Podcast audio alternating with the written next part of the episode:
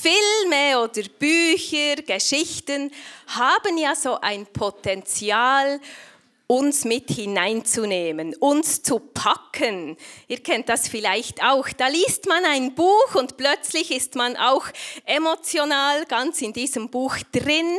Man lässt sich hineinnehmen in die Geschichte und wird wie ein Teil davon. So war es auch bei einem Theater von Herr Holleweger. Herr Hollenweger war Professor in Theologie und ein leidenschaftlicher Theater äh, hat eine große Leidenschaft fürs Theater. Er schrieb so biblische Theaterprojekte. Und einmal führte er in Krattigen eine Geschichte rund um Karfreitag und Ostern auf. Die Geschichte hieß der Pilatus. Ein Mann aus dem Dorf spielte den Pilatus. Er war der Bankdirektor. Krattigen ist ja nicht so ein großes Dorf. Ich nehme an, da kennt jeder jeden. Und jeder wusste, das ist der Bankdirektor. Dieser spielte eben den Pilatus und in einer Szene war es so, dass seine Frau zu ihm kam und ihm von ihrem Traum erzählte. Die Theaterleute, die hatten die Szenen x-mal geübt, aber bei dieser Aufführung, es war die Premiere und ich nehme an, wie das bei Premieren so ist, da waren allen, alle wichtigen Leute vom Dorf mit dabei. Bei dieser Premiere konnte der Bankdirektor plötzlich nicht mehr sprechen. Er begann zu weinen und sagte vor allem Leuten, vor dem pumpenvollen Saal, dem ganzen Publikum, ich spiele diesen Pilatus nicht ich bin das. So wie der höre auch ich nie auf meine Frau. Und er weinte. Im Saal war's mucksmäuschen still. Geschichten können uns packen. Sie laden uns ein, selbst Teil davon zu werden, so wie der Bankdirektor. Wir möchten uns in diese Geschichte der Spiegelgasse 10 mit hineinnehmen lassen. Manchmal halten einem Geschichten auch einen Spiegel vor. Wagen wir den Blick in den Spiegel. Christian Ringli, einer der Macher der Spiegelgasse 10, hält uns heute die Predigt dazu. Wagen wir den Blick in den Spiegel. Ja, meine Vermutung ist, bei diesem Bankdirektor war aus welchen Gründen auch immer sein Fari-Syndrom ausgefallen. Im Herzschlag-Clip habe ich darüber gesprochen, dass wir bei Filmen oft so eine innere Linie zu ziehen beginnen zwischen den Bösen im Film und uns selbst. Und dieses Abgrenzungsphänomen könnte man von der Bibel her als Phari-Syndrom bezeichnen. Jesus hat einmal ein Gleichnis erzählt von einem Pharisäer und einem Zöllner.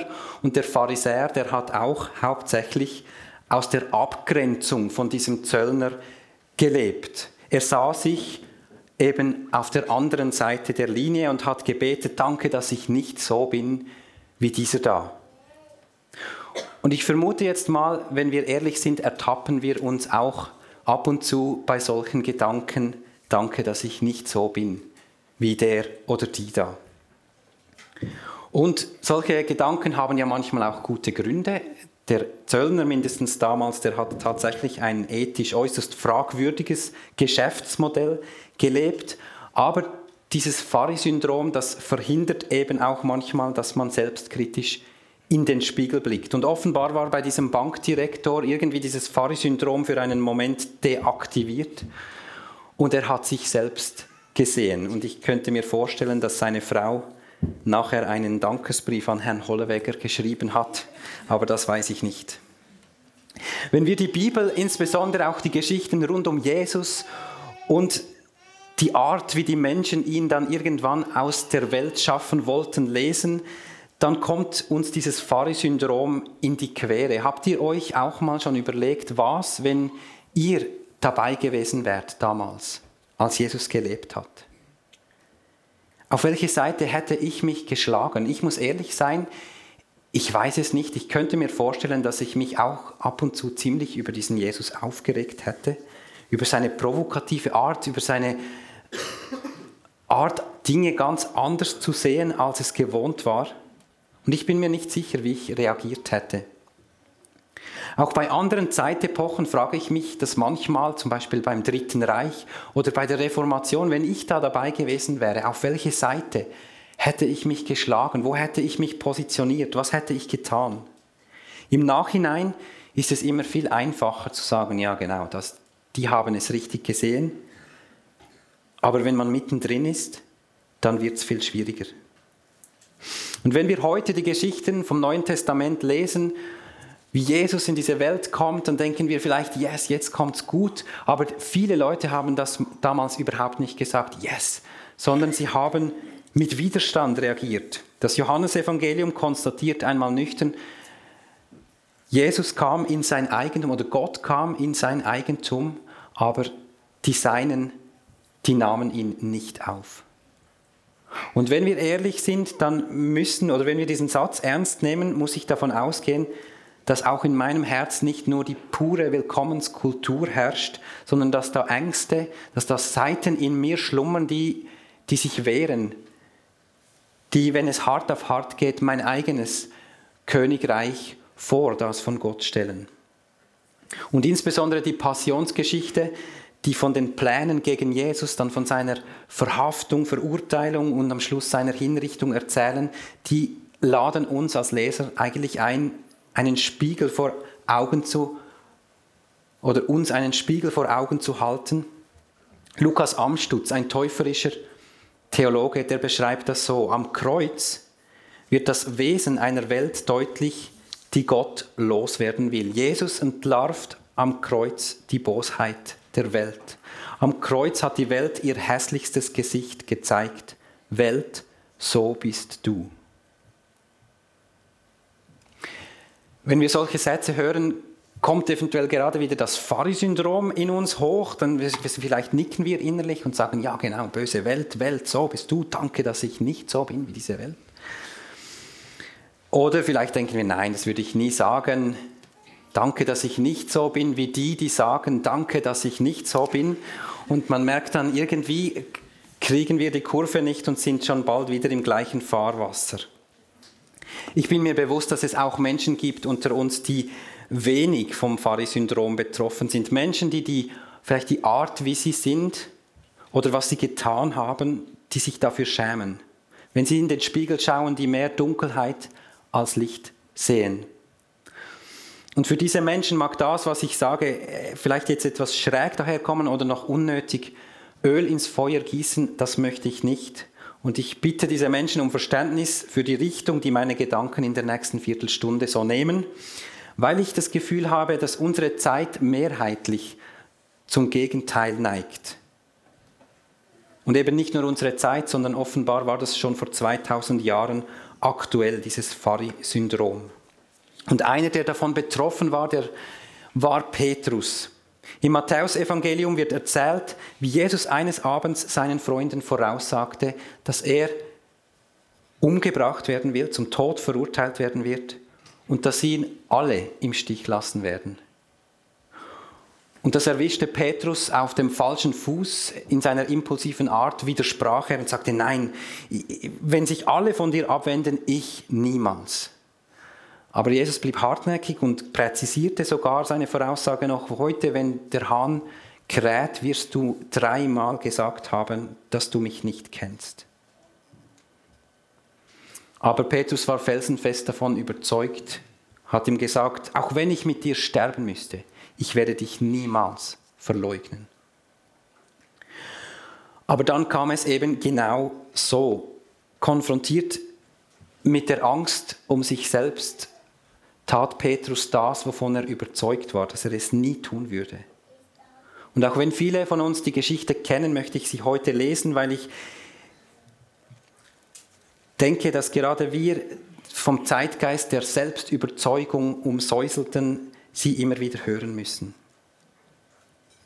Petrus saß noch immer draußen im Hof, als eine Dienerin auf ihn zukam und sagte, Du warst doch auch mit Jesus aus Galiläa zusammen. Petrus stritt es ab vor allen Leuten und sagte, ich weiß nicht, wovon du redest. Dann ging er in die Torhalle hinaus. Dort sah ihn eine andere Dienerin und sagte zu denen, die herumstanden, der da war mit Jesus von Nazareth zusammen. Und wieder stritt Petrus es ab und schwor, ich kenne den Mann überhaupt nicht. Kurz darauf traten die Umstehenden zu Petrus und sagten, natürlich gehörst du zu denen, das merkt man doch schon an deiner Aussprache. Petrus aber schwor, Gott soll mich strafen, wenn ich lüge, ich kenne den Mann nicht. In diesem Augenblick krähte ein Hahn und Petrus erinnerte sich daran, dass Jesus zu ihm gesagt hatte, bevor der Hahn kräht, wirst du mich dreimal verleugnen und behaupten, dass du mich nicht kennst. Der Hahn war für Petrus wie ein Spiegel. Im Moment von seinem Krähen sah er sich selbst. Er realisierte, das bin ich. Ein Verräter, ein Feigling, ein Egoist. Und er realisierte auf einen Schlag, ich bin nicht so, wie ich eigentlich gemeint habe, ich bin. Oder wie ich vielleicht gerne wäre. Und mit dieser deprimierenden Erkenntnis ging er nach Hause und googelte. Nein, das tat er natürlich nicht, aber wir nehmen jetzt mal an, er hätte es getan. Wir versetzen uns in seine Situation. Er fühlt sich schlecht, denn er spürt, er hat versagt. Darum hat er so nach allem, was geschehen ist, Mühe, sich selbst anzunehmen, eben in den Spiegel zu schauen und googelt deshalb das Stichwort Selbstannahme. Welche Strategien werden ihm da so auf der ersten Seite angeboten? Ich habe mal vier davon herausgegriffen. Die erste nenne ich die Schuldgefühle-Weg-Strategie. Akzeptiere, was geschehen ist. meinmank.de schlägt vor, wer sich selbst mehr akzeptieren lernen will, schafft das niemals über Schuldgefühle und Vorwürfe. Der Weg führt nur über Verständnis, Mitgefühl und Vergebung dazu, sich selbst mehr zu akzeptieren. Irgendwann merken Sie dann vielleicht sogar, dass es gar nichts gibt, für das wir uns vergeben müssten. Ich stelle mir vor, wie Petrus diesen Tipp liest, in den Spiegel schaut und mit sich spricht und sagt, ich habe großes Verständnis für deine Entscheidung. Ich fühle mit dir, du hattest Angst. Das ist verständlich und ich vergebe dir jetzt, falls es da überhaupt etwas zu vergeben gibt und ich akzeptiere mich so, wie ich bin. Und jetzt gehe ich fischen. Eine Variante. Ein zweiter Tipp. Die Konzentrier dich auf deine guten Seite Strategie von brigitte.de. Finde jeden Tag etwas, mit dem du zufrieden bist. Tu dir etwas Gutes. Vertritt deine Wünsche und Interessen gegenüber anderen. Wie der Petrus vor dem Spiegel sagt, Petrus, du hast auch schon Tolles gemacht in deinem Leben. Jetzt denk mal, weißt du noch, diese Antwort, die du gegeben hast und dann Jesus gesagt hat, das ist vom Heiligen Geist inspiriert. Siehst du, du bist nicht nur schlecht, Konzentriere dich auf deine guten Seiten und jetzt tue ich mir was Gutes und gehe fischen. Der dritte Vorschlag habe ich die Glaub an dich Strategie genannt. Das Schönreden, vielleicht rechtfertigen, die Flucht nach vorn. Wikihow.com schlägt vor, wenn du dich selbst respektieren willst, dann musst du deinen Entscheidungen trauen. Du musst fest an deine Überzeugungen glauben und versuchen, dich zu verstehen und zu wissen, was dich wirklich glücklich macht. Sei stolz auf eine wohldurchdachte Entscheidung und stehe zu ihr, egal wie schwierig es wird. Wieder Petrus vor dem Spiegel. Du hast dich entschieden und ich traue jetzt deiner Entscheidung. Du hattest gute Gründe dafür und das war sicher wohl durchdacht und jetzt gehe ich fischen. Die letzte Strategie oder der letzte Vorschlag stammt von der Seite karrierebibel.de, auch ein toller Name für eine Webseite. Und ich habe sie mal die Ma, das macht ja jeder Strategie genannt. Abwärts vergleichen. Wie stärke ich meine Selbstachtung? Reduzieren Sie den Maßstab. Fallen Ihnen die eigenen Fehler mehr auf als die der anderen? Das wäre nun doch wirklich ein guter Tipp für Petrus, weil in der Passionsgeschichte gibt es ja wirklich noch viel schlimmere Menschen. Oder er hätte sagen können, okay, Petrus, war nicht ganz okay, aber hey, die Pharisäer und die Römer und Pilatus erst und dann noch Judas, dieser Sauhund. Also, wenn du dich mit denen vergleichst, dann war dein Verleugnen ein Klacks ich fühle mich schon viel besser und ich gehe jetzt fischen. Auch wenn ich das jetzt leicht karikiert habe, viele dieser Ratschläge finde ich in gewissen Situationen durchaus hilfreich, wertvoll, gerade für Menschen, die tendenziell unter einem abgewerteten Selbstbild leiden oder das Gefühl haben, an allem auf der Welt schuld zu sein.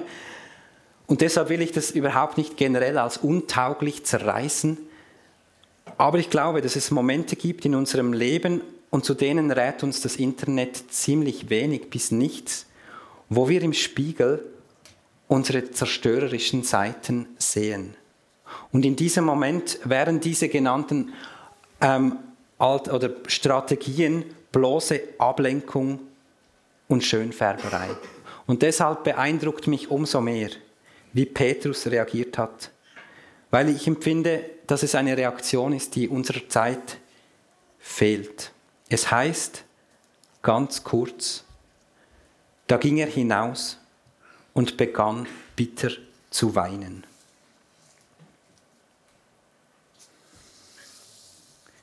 Es ist für mich eine der bewegendsten Szenen in der ganzen Passionsgeschichte. Petrus wagt diesen Blick in den Spiegel, schaut sich ins Gesicht, auch wenn es ihm wahrscheinlich wie eine hässliche Fratze vorgekommen ist.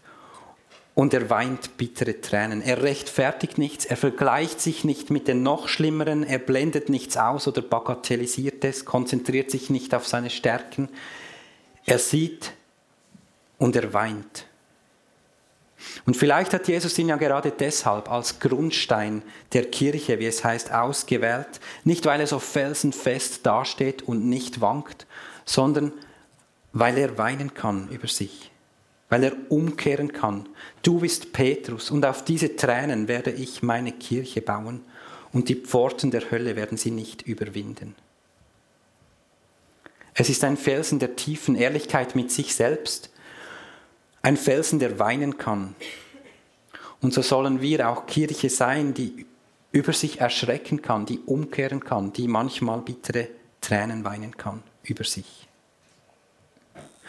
Gott lädt uns mit dieser Geschichte ein, auch unsere dunklen Seiten anzuschauen, nicht zu schnell von Vergebung und Gnade zu sprechen, nicht weil diese nicht gilt, sondern weil die Tränen manchmal zuerst geweint werden müssen, bevor sie getrocknet werden können. Ich glaube, in ihnen geschieht etwas ganz Kostbares, das viel mehr befreit als alle Internet-Tipps zur Erhöhung des Selbstwerts und das wäre ja auch mal ein Internet-Eintrag wert zur Frage, wie oder was ist der erste Schritt zu einer erhöhten Selbstannahme? Weine bittere Tränen über dich. Der Weg, der geht dann noch viel weiter und auch der Weg von Jesus mit Petrus ist noch weitergegangen. Und aus diesem Petrus ist ein befreiter Mensch geworden, der auch den Tod nicht gescheut hat. Aber angefangen hat er mit Tränen.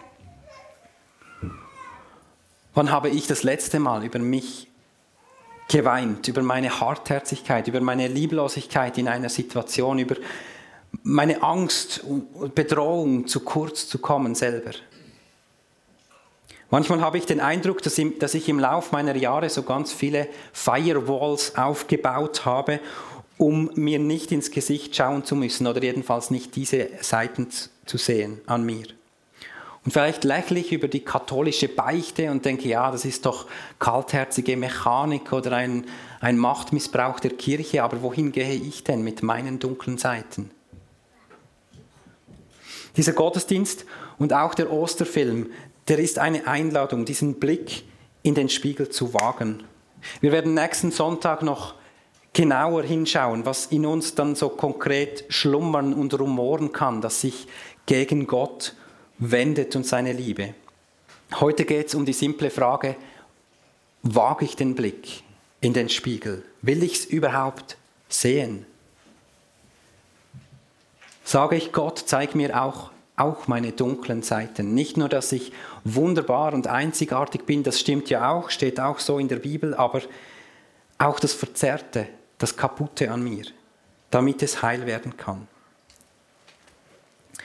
Ich möchte mit einer Geschichte aufhören von jemandem, der diesen Blick auch gewagt hat und nicht zuletzt deshalb als Mann nach Gottes Herzen beschrieben wurde und dessen Worte wir nachher auch gemeinsam beten werden. König David. Auch er hatte seine abgründigen Seiten. Und in einer bestimmten Lebensphase kamen die besonders zutage. Und dieser, in dieser Zeit schickte Gott ihm einen Freund, der ihm eine Geschichte erzählte, die David seine Abgründe spiegelte. Anonym noch. Und sofort trat bei David natürlich das Pfarri-Syndrom ähm, auf und er sagte, dieser Bösewicht in der Geschichte, der gehört bestraft. So, bin ich nicht. Und damit auch dieses Danke, dass ich nicht so bin wie dieser in der Geschichte. Und erst als dieser Freund sagte, David, das bist du. Viele sind wie Schuppen von den Augen. Und ich stelle mir vor, dass es vielleicht ähnlich still wurde wie im Theatersaal von Krattigen im Thronsaal von David. Man hätte eine Stecknadel fallen hören und man wusste nicht, was kommt jetzt. Ein Wutausbruch von David, eine Rechtfertigung, eine Bagatellisierung, das macht doch jeder. Nein, David wagte so wie Petrus diesen Blick in den Spiegel. Er sah hin, er erschrak, er weinte, er kehrte um. Und Petrus und David, die beiden laden uns ein, es ihnen heute gleich zu tun. Egal, ob uns dieser Spiegel von einem Freund, einem Hahn oder eben einer Theaterrolle im Dorftheater vorgehalten wird. Amen.